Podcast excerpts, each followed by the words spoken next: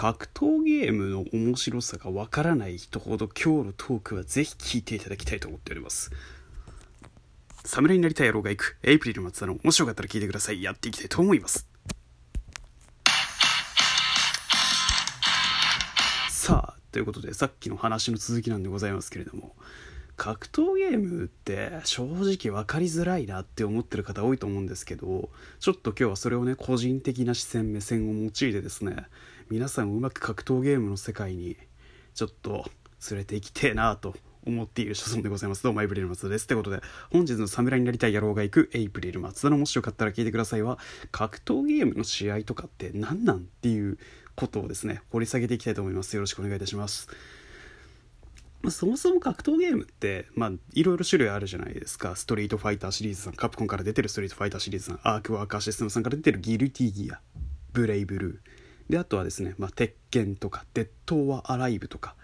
で、あとはですね、まあ、バーチャファイターとかいろいろあるわけですけど、僕は主に格闘ゲームの試合で見るのをおすすめするのは、個人的には、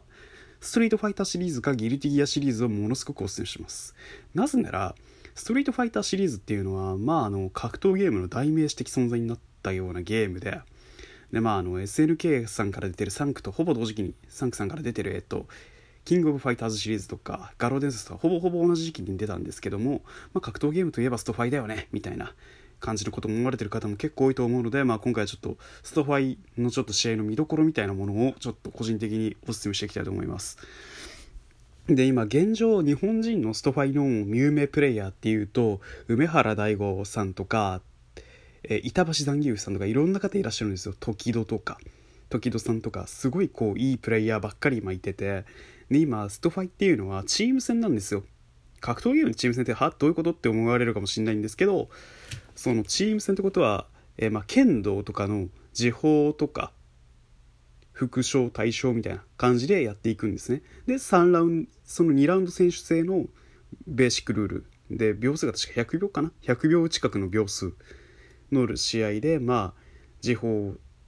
時報からいった先方時報とどんどんこうメンバーを入れ替えていくんですよ。あで勝ち残りなので、まあ、時報の方時報同士の対戦で時報の方が残ったら時報の方が残るっていうような形をとってるんですね。勝った方の時報時報が残って次の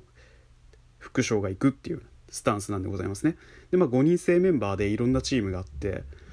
でまああの僕としてはすごく見てほしいのがですね板橋残牛さんという方の試合をものすごく見てほしいんですよ。で何がすごいかっていうと,、えーと格闘ゲームっていうのはキャラクターによって動ける速度がものすごく違うんですね。技の傾向だったり特徴だったりとかっていうものも違うんですよ。でその出せる技も移動速度も何もかもがバラバラなキャラクターたちをうまくどう噛み合わせるのかって中で板橋ザンギウフさんが使ってるキャラクターっていうのはストリートファイターにおいてはザンギウフっていうキャラクターを使うんですね。でこのザンギエフっていうキャラは、まあ、ストファイ初期からいてるロシア出身のプロレスラーで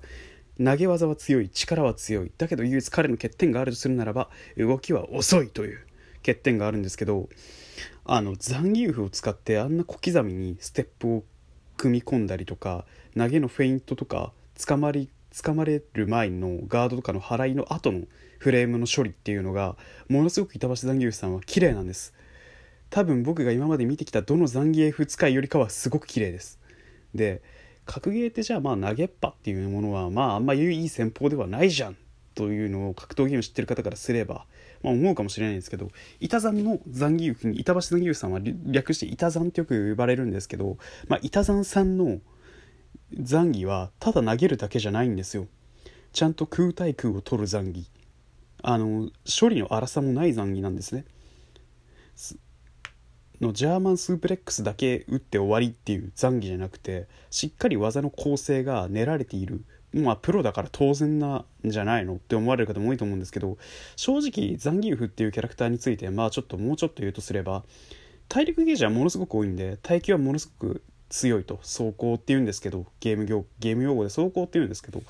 まああのそこまで大した技を初初発当てられても痛くはないと。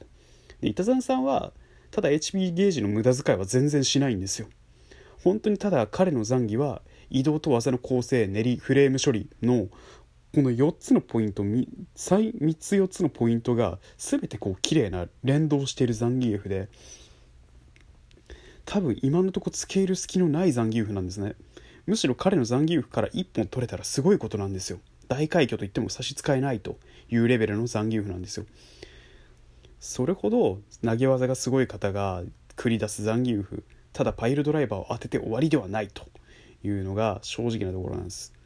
で僕はもうストファイも好きですしギルティギアシリーズっていうところアークワーカーシステムという会社が出しているギルティギアというシリーズについてちょっと触れさせていただきますと